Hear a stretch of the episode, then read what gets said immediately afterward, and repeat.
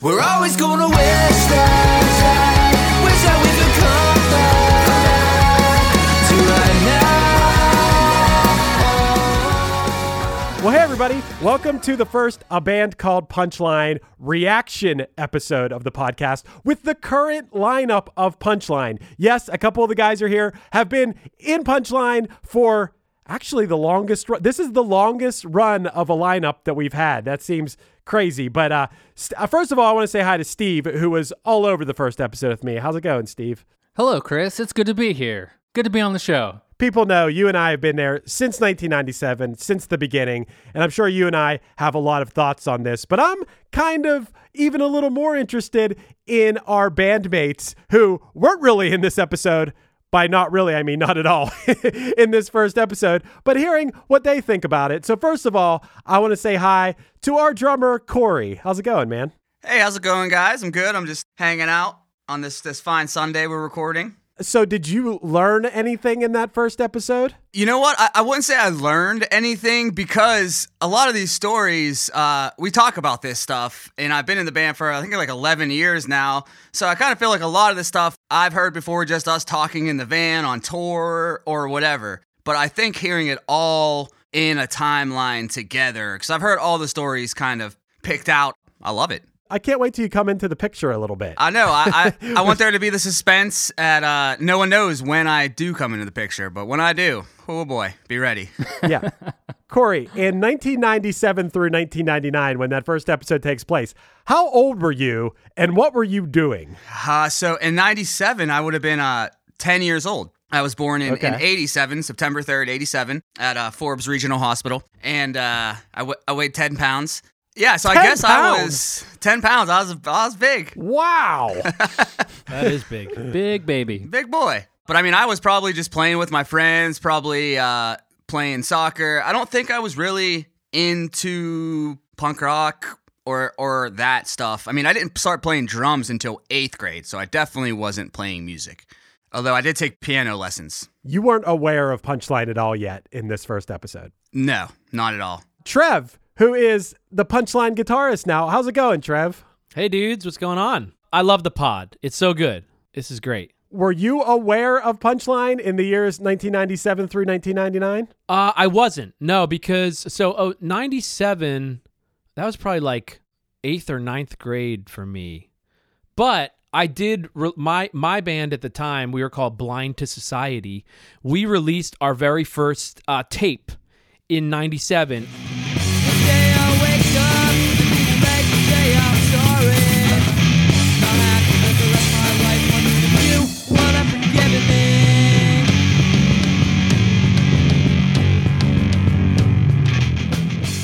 And a hilarious thing, which I think ties into w- where you guys were at, was the big pants phase. And in, Oh, yeah. inside the cover of our tape, we had a picture of, of each of us. It was myself, my buddy Greg, and my buddy Mike. And Mike was wearing these humongous JNCO jeans in the photo. And so the caption was like, my caption was like bad hair, which hasn't changed much. Mike's caption was big pants, but somebody wrote it wrong and wrote big paints. And and so we just to this day thought that was hilarious. But Nice. can totally relate to like where you guys are at at this time because I was right there, you know, in in the basement of my parents' house making music with my buddies, you know, recording onto a boombox. And actually we did go to our first studio to make uh, our our tape. Our buddy uh, Jesse Cohen recorded our first tape in '97. So I have to say, Trev, our friend John, we met in John's basement. He told me this morning that after listening to our podcast, he had a dream that he was wearing JNCO jeans. oh my gosh, that's amazing. Yeah, it brings you right back to, to the late 90s of huge JNCOs. Trev, you brought up the fact that you thought that we were too hard on ourselves on this podcast, that we we put ourselves down too much. Yeah, well, you know, I, I mean, I think that like from from a fan perspective, from a from a band member and musician perspective, I can get it. Like, you know, it's like, oh, I'm looking back on my earliest stuff. This is garbage, you know. But from a fan perspective, it's like, hey, I loved those songs. I still love those songs. Stop talking shit about your bass line that I think is amazing and still do to this day, you know? So um, I, I, I see both sides, but um, I was a fan first, you know, for, for a long time before joining the band. So just like a lot of our listeners, I'm sure feel protective about these songs, you know? Right.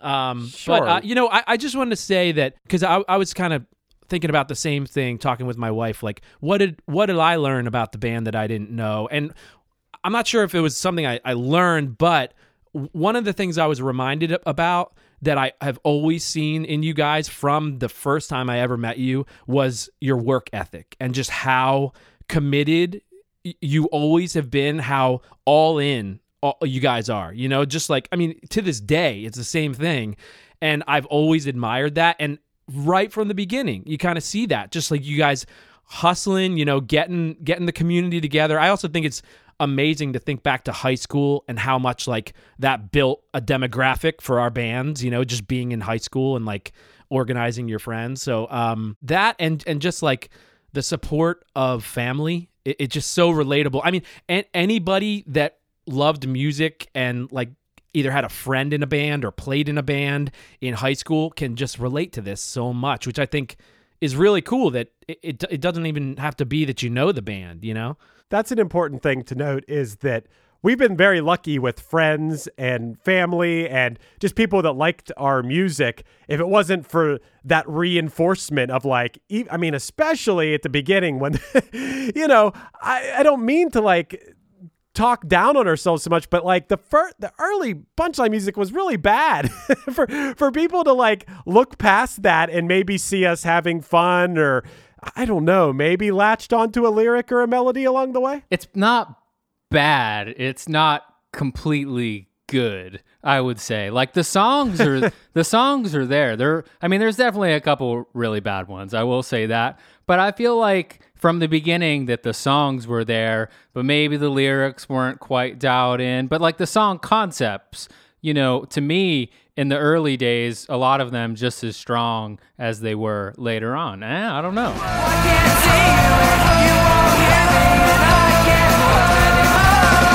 To my surprise, I'm high, I say, unfortunately, I lost trust. Don't wanna be the one you dream about. We're lying and screaming, jump that I should've been the one that was there. You should've been the one that kept, I guess we on us. And we gotta admit that it still, it still hurts. No.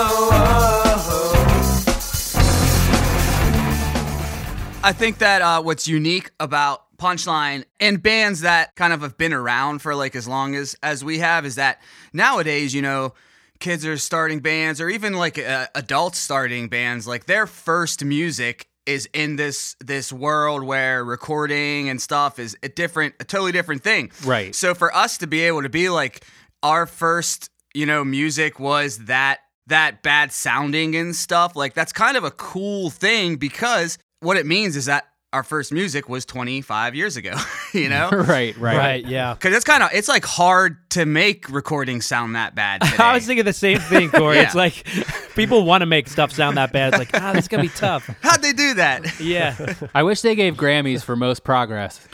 well, you know, I, it just made me think. It's like you know, you're you're a little kid, and you're like, you look back, and you're like, geez, I was so small back then. It was like you're a little kid, you know, and then you grow up. So it's kind of a similar thing.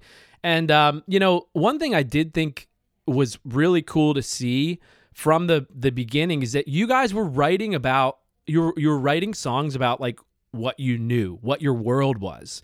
You know, and I think that's such an important part of connecting with people through your songs. And I, I mean that's why you guys took a hold in people, no doubt, right from the beginning, you know, because they're like, oh yeah, like I, I can relate to this, you know, like I know that girl they're singing about or whatever, or I know this this scenario. Um so I, I thought that was pretty cool. Yeah, it's just it's it's neat to see that evolution. And like sure you can look back and be like, "Ooh, that's that's a little r- rough around the edges." I will say that it gets better as we go along after after this one. So, as you go, stop shitting on yourself so much. But but it's cool. It's it's history, you know? It's it's the growth. You're you're really like looking back at the band growing up, you know? True. It's a good point. Steve, you said you had marked some things down that maybe we didn't touch on in that first episode or maybe needed expanded upon. I'm interested in what some of these things are because, like I've brought up to you and many of our friends, the whole 25 years of Punchline is such a blur to me. It's impressive when I talk to one of you guys and you're like, oh, yeah, that was from October of 2002 when we were on this tour. And I'm like, how do you remember that? But Right. You're, you're pretty good at that. Well, so everyone knows, I just want everyone to know that every band I think has a, an archiver, and uh, Steve in our band is, is definitely that guy. Oh shucks, thanks. Yeah, he's always sending like Dropbox folders that have things that like we just assumed were gone for forever, but somehow Steve had them. Can't let them files go. That's Yeah. right. I had a couple things written down. Number one, the t-shirts that you saw me wearing that you're like, sometimes he wears cool shirts, but then sometimes they're not. I was definitely buying everything on the Spencer's Gifts $3 band t-shirt rack. Right. So I, I feel like in the beginning, I was really going for quantity of band shirts over quality. and I, I feel like my freshman year, I was like, all right, I got nine band shirts going into going into this year or something like that. So yes, that's why I had a Phish t-shirt. and they're all on sale at the uh, Punchline Poshmark. That's funny. Well, you know what? It's just real quick about the t-shirts. I did write that down that like it, it was an era where you I mean, Steve, you were probably like, "Oh, I want a band shirt," but you were probably also like, "This artwork is cool. I want to wear that." You know, and, Right. and it's just such a neat time capsule of remembering back when not only were we judging each other, but like, "Oh, he's he's got this punk band shirt on. I I might want to be friends with him." But it's like, remember the era of like you could only guess what a band sounded like by looking at the cover. You know, it, it wasn't like, "Oh, I'll just look them up on YouTube and and see before I." buy this CD, you know, like, and it was just a neat time of where the art was so indicative of like, what does this represent, or who is this person, or what is this band, or, or whatever, you know? It's funny you say that, Trev, because a big part of my journey into like punk and, and ska and all these things really came down to uh, a buddy of all of ours, John Garrigan, lived in my, you know, my school district and was friends with my older sister. And he would come hang out at my house and he was super punk. He had, you know, Liberty spikes and patches all over his vest and stuff. And like his patches and that stuff, that's how I found a lot of these punk like Rancid, you know, and all these bands. Like I was like, oh well, they're they're probably sick because this punk dude like has patches on his on his vest here. So then I would Right. somehow get their music. Yeah, that's awesome. It was just such a interesting way to discover bands, you know, just yeah, from a patch, you know, like man, I remember patches so much. I put patches all over my school bag back in like eighth grade, you know. Yep, pins and patches. I met Tall Dave like the first day of college, and 100% he was wearing a an AFI hoodie, and I was wearing like a Suicide Machines hoodie, and everybody else was wearing like button up shirts, and that's 1000% why we met. And like, of course, dude goes on to become like my best friend in college. Which I want to point out that years before this, Tall Dave and I grew up in Bucks County, Pennsylvania together and worked at Genuardi's, which was the supermarket, for years. And we would go on to all be in the same circle a matter of years later. But I think that's pretty awesome that you you started be, being friends with him day one of college. And I was like working with him at the grocery store, you know, like five years before. Trev, there's like there's seven ways that we could have met you. I know. You know? Yeah. Well, we'll we'll get into all that in the future Yeah. episodes. a friend of ours, Tony, commented to me about this first episode, which it's another thing I want to talk about is like what people have said to you about the podcast. But he said something along the lines of like, you guys talk about t-shirts so much. But at that time, I remember it just you Steve, you alluded to this. I was scared that I was going to be somewhere and someone wouldn't know that I was like into punk rock music or something. That was and and now I'm secure enough in myself as a person, but that was just like my defining quality was that like I was into punk rock music and that would be scary to me to like go somewhere and someone not know that about me. And uh yeah, so I was kind of the same way. There was a store in Century 3 Mall, which is now a closed down mall by us, but it was called Beer Tees. and Beer Tees had lots of like punk rock band and alternative band t-shirts. And I was kind of the same way. If it, if there was a shirt on sale, if it was a band that I even remotely liked, I remember having an L7 t-shirt. like I didn't own an L7 album, but I had their t-shirt. It was like the ugliest t-shirt you ever see in your life. I think the back of it said "Hungry for Stink." it said real big on the back of it, and like just any like ugly ass Vandals t-shirt. I mean, I like the Vandals, but the t-shirts would have like a guy puking on the front of it or something, Right. and I would buy it because it was just a defining quality. And and yeah, Trev, there were like older, cooler punk kids in school, and I would see their T-shirts they were and be like, "Oh, I'm gonna check that band out." Yeah, it was such an I. It, it was identity, you know. Like I mean, it still is from our Yeah. clothes. Yeah, I was gonna say I think we're all kind of sp- pretty still into t-shirts, big time. True. Yeah, but I'm not as I'm not as I'm not as stressed out if I go somewhere and I'm not wearing a an Operation Ivy T-shirt. We have more ways to express ourselves now. That's right. That's Yeah, true. right. Yeah. Hey, something else that was on my list is how much we talk about skanking in the first episode without maybe ever explaining what skanking is to somebody who's never heard that term before. That's a good call. a simple YouTube search will reveal several videos of how to skank. Some of my favorite YouTubes ever how to skank videos. But for anyone who wasn't familiar with that, it is a type of dancing that's sort of like a running man uh, that you do to the upstrokes of ska music. It's a very important dance to me because I actually skank into every new year for the past like eight eight years. At, at midnight, you can find me skanking.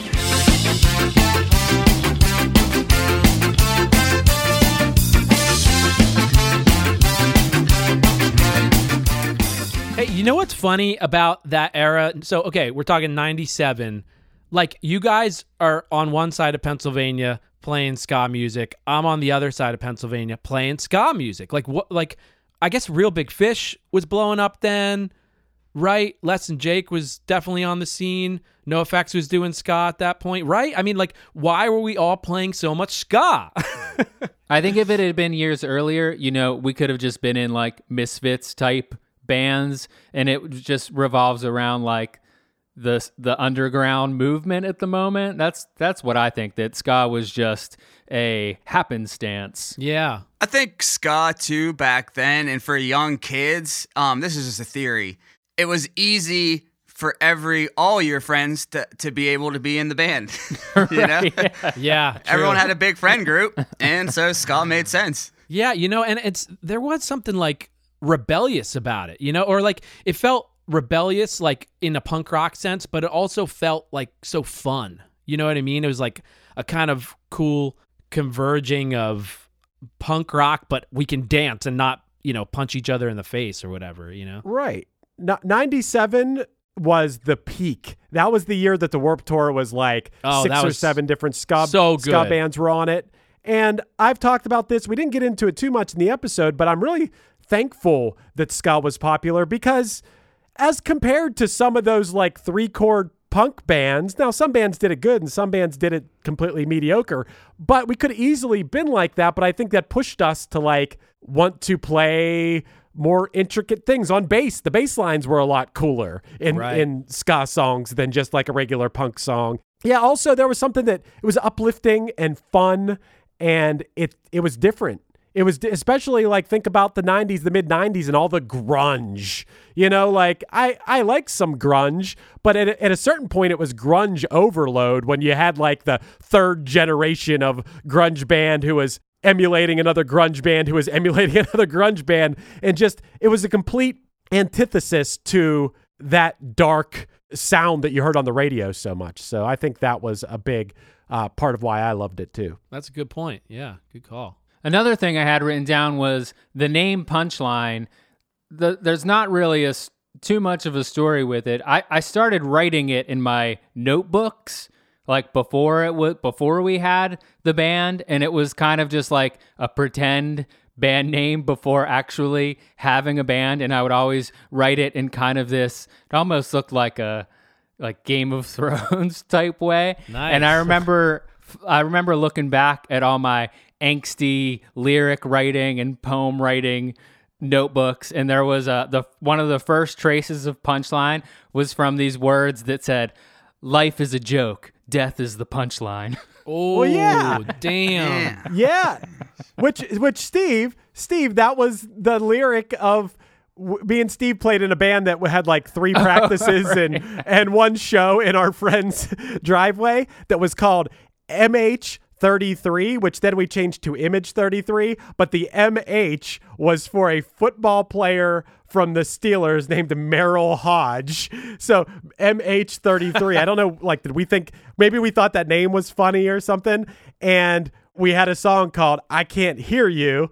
And one of the first lines was, was it PJ? I think it was PJ like rapping it like life is a joke, death is the punchline. Like we I think we were trying to be like a band we talked about a lot in this episode, our friends in Logic. We were trying to be like a Right. hardcore band. That's where I always thought punchline did come from, Steve. That line. Nice, Life is a joke, death is the punchline. That's so badass. it's so metal. Uh, Isn't there a documentary, a band called Death, and we're a, a band called Punchline? Oh, that's hmm. true. Good call. Okay, next thing. Learning Green Day Dookie in 15 minutes. Allow me to explain, Chris. yeah, I didn't buy that Who's one. like, I keep hearing, like, how could you learn it in 15 minutes? The album's 30 minutes long. I mean, part of the point is that I realize, like, wait, these songs are kind of easy. I can hear the chord changes, so you could figure out the songs faster than real time because the songs had repeating repeating parts. But it was just really eye opening to be able to realize, wow, I can hear I can hear these chord changes kind of. in fairness, that was in reaction to we really think these episodes out a lot, and that was in reaction to playing the episode for friends before we released it, and everyone commenting to me like. Steve said he could play that in 15 minutes. And then finally, we're just like, okay, okay, I'll just put a reaction line in there, like kind of making fun of Steve. But I, I get it. I get what you're getting at. That's funny. Well, I think I think that was a cool thing to point out just because I remember that same kind of time period of just like being so hungry to figure out songs. Like Sublime Sublime for me was that like I put that thing on I'm like I got to figure out what he's playing, you know, and just just wanting so badly to dig in to these bands and their songs and like learn the chords, you know. for me, like that's how I learned to play drums. Um, like I said, when I was super young, I, I had introduction to music and music theory with piano lessons. Uh, but when I started playing drums, um, to this day, I've never taken a drum lesson. And the way I learned was just putting on headphones and figuring out what was going on in the music I liked, and uh, still do that to to today. That's rad, and you know that that's another good point because I I grew up piano lessons, you know, for years or whatever, right? And like I could play and it was it was okay, but not until I started playing guitar did everything just kind of make sense to me, you know? And like I, I did guitar lessons, but it, it was that same kind of thing. It's like, no, I just want to listen to a band that I love and just sit there with the guitar and like connect the dots kind of, you know? And it's it's cool to to think about how just a, a different instrument can bring you to a whole nother level of appreciating or digging into music and songs, you know? Yeah, for sure. Next thing about the Ataris, I was listening back to it, and I, I don't know if we can if we conveyed this, so I wanted to to say something else about it. Was just that it was like it wasn't like just the thing that was said to Chris, but it just an overall like disrespectful vibe of like we don't need to treat these kids like where we can treat these kids however who set up this show because like we're big and bad or something something like something like that and that's all that's all i wanted to say about that I would note that everybody has a bad day. Every band might be like, oh God, like yeah i'm sure i've been that guy hundreds of times but maybe not to that degree we I act hope. like we're like so nice, but I guess we've we've had our our moments. absolutely but For the most part, I do think we've always made an effort and not every show. I'm not going to pretend like it's every show, but especially like these early years, we started traveling a little bit, like watching the other bands, going up and introducing yourself, telling them nice set. You know, how many times have you said, good set, man? You know, it's just whether whether how sincere you are in it, it's just kind of like a nice thing. It's kind of like a nice thing to do. You know, and Right. I would always remember, Steve, and I'm sure you do, and I'm sure Cory and Trev do too, in their respective bands. If you were opening for a bigger band and that band even took the time to like be standing side stage for a song or two and then talk to you about it. Like they made a fan for life out of you if True. they did that. That was the coolest thing. That should be part of like the journal of how to be a successful band. It's like watch the other bands, tell them good set, you know, like and maybe maybe sometimes you really did, and maybe sometimes you just thought they were all right, but still that's going to mean a lot that you you took the time to check them out. Totally. Yeah, for sure. I think like when you like your first couple experiences of like of you being that opening band and, and seeing that happen and like how much how much that means to you is when you kind of it sticks in your head and uh, you want to be that band that's watching a band side stage and, and being those cool dudes, you know. So I try to keep that in mind for sure. Yeah, and, and like you said, I mean that that stuff goes such a long way. People remember that for years and years. I mean, look, look, you remember that experience, right?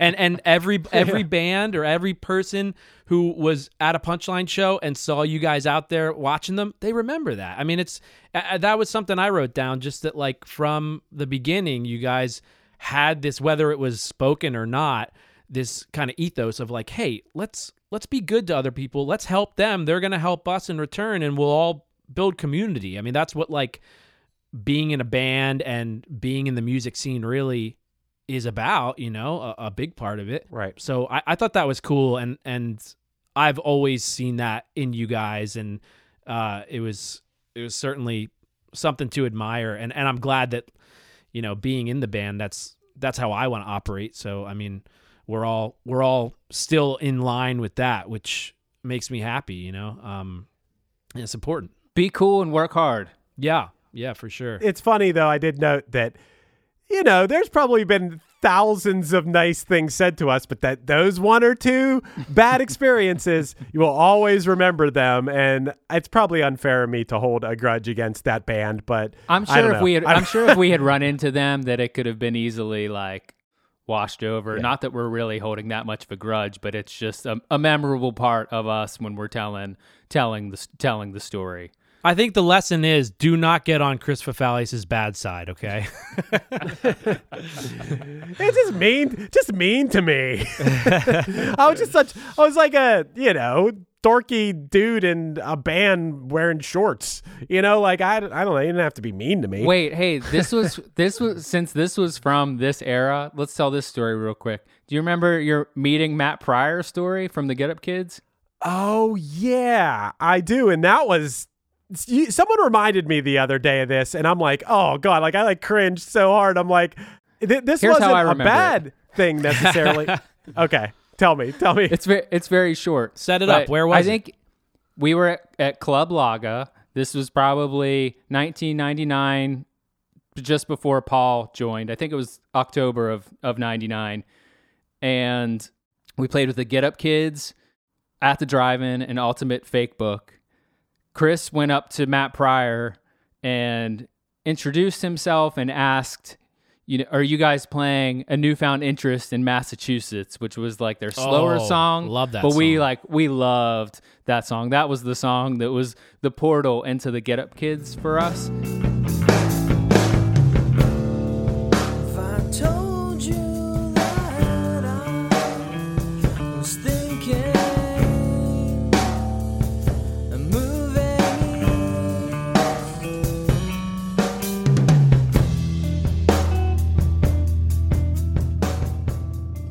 And uh, Chris asked him like, "Hey, are you guys playing a newfound interest in Massachusetts?"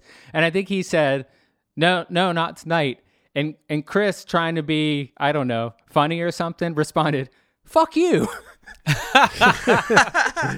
yeah, I mean, and I think that's that, awesome That's sick. Steve, keep in mind at this time, which we didn't really touch on this too much at, at all, really, but we messed with people a lot at this time. Like that was our thing, was to like, oh, let's mess, For let's sure. mess with them, but like not like a mean way, more like.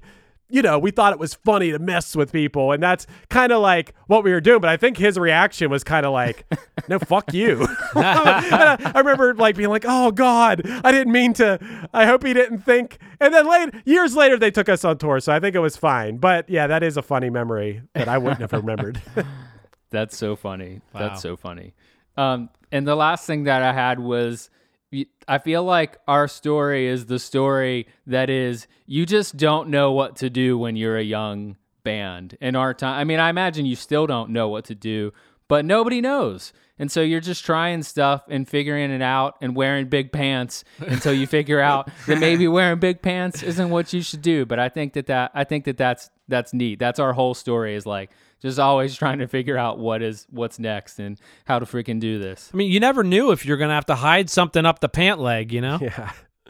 Uh, Steve, you've touched on this, but we've we had no guidance. We just cut, we're kind of like, yo, we're gonna we're gonna do this, and we just every step of the way we just figured it out. Even up to like when we were in the studio for the first time, like the the studio we went to, like that engineer, he didn't really give us any guidance. I don't think. Maybe he introduced us to what a metronome was or something, but like, yeah, we just every step of the way had no nothing but just figuring it out as we went. Right, right.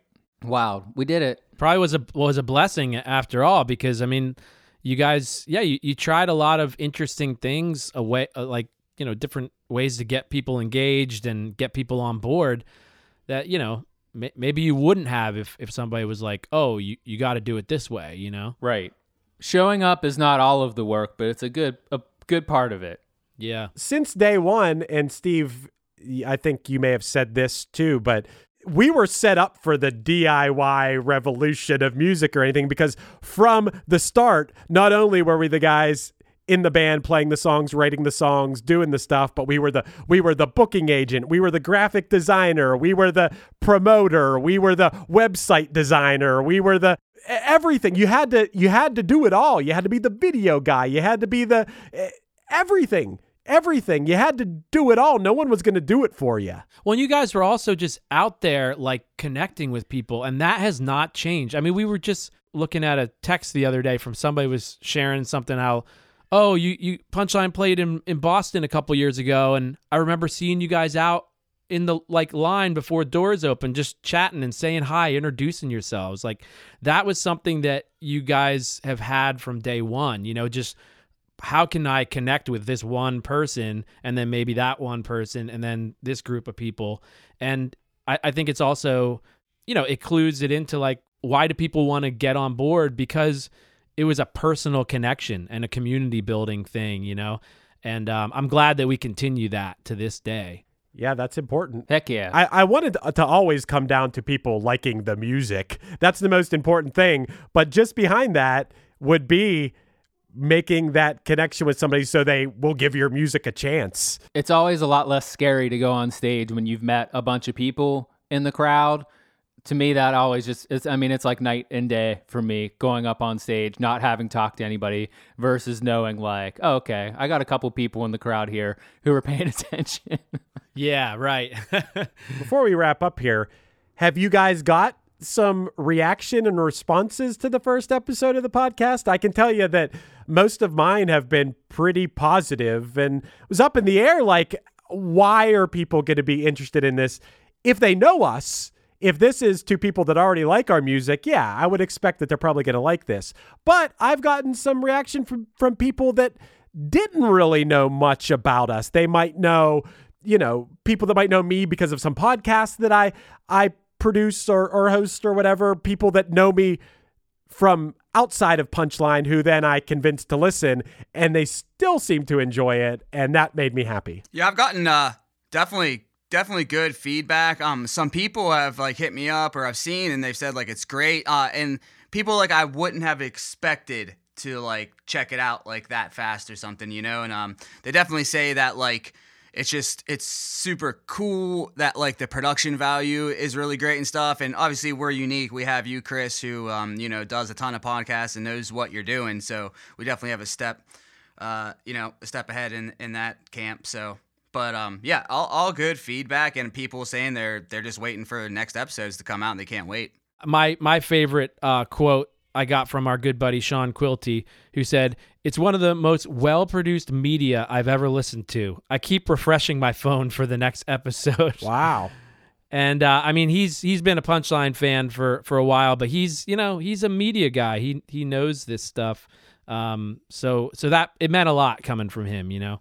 I do appreciate the kind words, Cory, but I got to give some credit to our friend and manager Jim, who has been on the call with me for some you know we were on working on the next one. We, we were on the phone for four hours straight yesterday Damn. editing the next episode and we only made it 33 minutes into the episode. And then we're like okay we gotta we gotta pick back up on monday. Um, and and you guys steve sent a lot of notes. You guys give giving feedback too. This is a group effort and yeah i might be the one over here doing the editing and getting frustrated sometimes but this is a a group effort of pushing each other and the other people involved who were part of the first episode. Everyone from Johnny to Robert Stewart uh, to Mike Ofka, any, anybody that we had on here who contributed, we're appreciative of that. One thing that is kind of difficult about this is tracking people down who we want to be part of it and trying to get them to sit down and talk about punchline and it's not always the easiest thing so we appreciate the people that are a part of this Shout out to PJ and Paul. They're so good on a podcast. Oh my God. yeah Yeah, they are. they're a big part of these upcoming episodes too and we're gonna have to get into the weeds because obviously Yeah. neither of those guys are in punchline now and so there's uh, what I said to a lot of people is, yeah, this first episode was a very necessary, like, oh, we're young and fun and dumb and listen to our stupid music and look at our dumb pants and old pictures and stuff. But we're going to have to get into the weeds and the, I don't know, the more serious stuff. And it's sometimes it's hard being in close quarters with other people for months and months and sharing beds and stuff. So we're going to, we're going to tackle all that. Heck yeah. Yeah, well, I think that's something that, like, um, you know, the the punchline fans are probably wondering how real is the podcast going to be, and um, I think they're going to be happy to know that, yeah, the whole story is going to get going to get told, every little thing. I think the real story is important to tell, and we've I don't think we've ever really told it before. I mean, people we're all we're all friends. Yeah, that's we're that- all friends. It's yeah, so that's the cool. best part. Like, Yeah. I'm, I'm friend. I'm like great friends with everyone who's ever been in Punchline. I feel like you know, and I think that's really cool. And it's taken a lot. It's maybe it's taken a long time for some of those old wounds to heal, but we're all doing great. It's I, I love it. yeah, it's cool when you realize at a certain point you realize like oh all that stuff all the feelings and emotions and whatever was going on in our personal lives that like everyone can look back together. Everyone who's in the band now and everyone who's been a part of this band and look back and be like wow th- it's really cool we did this stuff. And it's really cool that we made this music. And i don't know i think the punchline alumni the sense i get from everyone is like everyone's happy that punchline still exists i've had people refer to punchline as an institution to me and i was like wow that's a that's a cool way to put it i think That's cool. That's right. You know, there's I feel like there's a lot of decisions and things that happened in the course of our band where we made the nice decision that to like protect people in our group and didn't, you know, try to take opportunities that like excluded people. I, I don't know. We just never we I feel like part of the reason maybe we never made it all the way to the top is because we weren't like cutthroat like that how maybe some people are or something. I think about that sometimes. We're going to get into that in the future episodes like those turning point moments where if if a decision would have been made differently or if i don't know a stroke of luck or if we had a better business sense at certain parts. I think that's going to be a recurring theme for me is like we're all heart and no brains sometimes. And Right. you know i don't think that's necessarily a bad thing but it, but it is a kind of a bad thing. Like um so yeah i think all in all the feedback has been great so far. I feel lucky that we're still a band. We have 25 year anniversary coming up. If you're listening to this when this episode comes out the 25 year anniversary is on its way. We're doing a show in our hometown of pittsburgh uh, on July 8th of 2022. Whether you're listening to this before or after that happens, um, that is almost I think to the day when we started our band, when we talked about that first ever practice that you can hear about and hear a sound clip from in our uh, first episode of the the podcast. So yeah, yeah, we got to play that song yeah, we're gonna play that at the show. Wake up is the song from the clip is that the song? yeah Is that Wake Up? yeah Is that what that was? yeah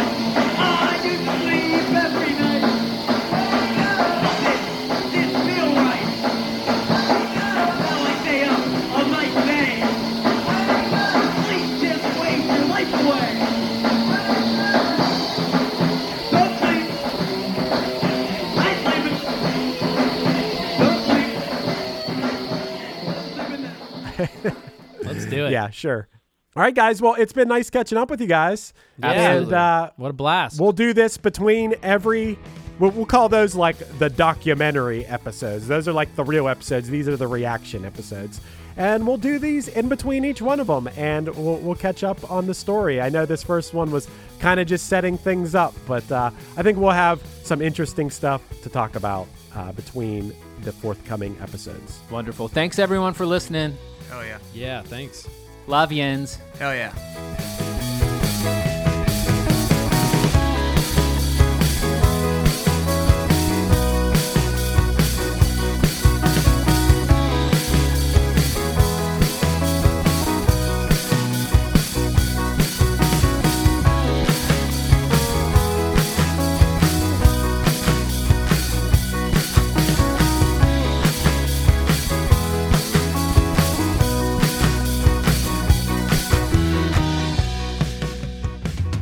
Thank you so much for listening to a band called Punchline, the story of our band, Punchline. You should listen to our music. It's everywhere where you can listen to music. And the coolest place to listen to our music is on Bandcamp, punchline.bandcamp.com. That's where most of our stuff is, anyways, and Bandcamp is an awesome way to support the bands you love. One last thing check out the Punchline Music Special, streaming now on Amazon Prime. The Punchline Music Special. It took us a long time to make, so you should go watch it.